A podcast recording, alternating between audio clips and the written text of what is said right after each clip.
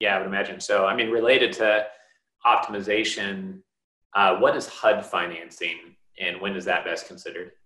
HUD financing is a product put out by the Department of Housing and Urban Development in cooperation with the FHA, Federal Housing Administration. This this loan uh, is really desirable by some because it has a low interest rate and it has really long amortization. So let's say you're a legacy holder, you know you're going to own this asset for decades, if not generations. A HUD loan might make sense because you can amortize it over 40 years, which will improve your cash flow uh, in the early period of your investment. And you can also have um, a lower interest rate than even what the agencies might provide. There's downsides though to HUD financing. The one of the major downsides is that it takes a really long time to secure the financing. And so if you're in a situation where it's a competitive environment trying to acquire a property and you want to be able to close in 45 to 60 days, with a HUD financing, forget it. It's just not going to happen. Uh, it, it takes a long time to close those. But if it's a refinance and you got all the time in the world, that's one uh, option for you. The other downside is they have limitations on how often you can make a distribution.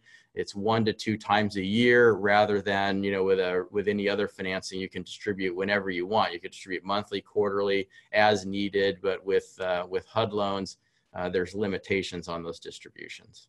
Right, right. I think you're you're lucky if you get a HUD loan done in four to six months. It's many times five to nine months. Usually, is that right, ballpark wise? Yeah, it's a very long time. I mean, a best case scenario, maybe you get one done in 90 days, uh, but you've okay. really got to be on top of it to make that happen. It is a very slow process. Now, I've heard that they want to try to make it better and do that faster, but still, uh, for a refinance scenario, maybe it's one thing, or if you have a really patient seller, uh, maybe it works. But uh, it, today's uh, landscape in the multifamily acquisitions arena is very competitive.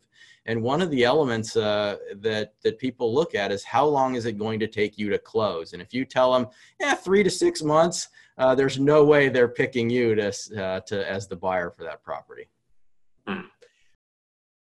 This content was created by CommercialRealEstate.com. Access our community, investment databases, training, and live events by visiting www.commercialrealestate.com.